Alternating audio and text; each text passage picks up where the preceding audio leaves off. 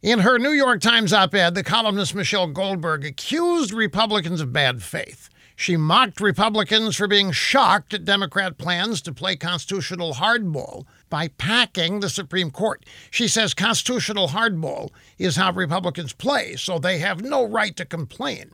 Now, in her mind, Democrats are victims. President Obama's lower court nominees and Merrick Garland, they were blocked. She says that Democrats are champions of equality while Republicans are a bunch of racists who have opposed pro civil rights judges since Reconstruction.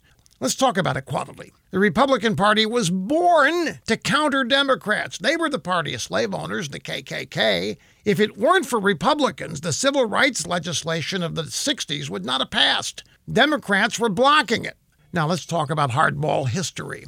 Judge Bork, he was smeared, he was borked by Ted Kennedy. Justice Thomas, smeared by Joe Biden's Judiciary Committee. Justice Alito, smeared. Justice Kavanaugh was subjected to the most despicable smear campaign in judicial history.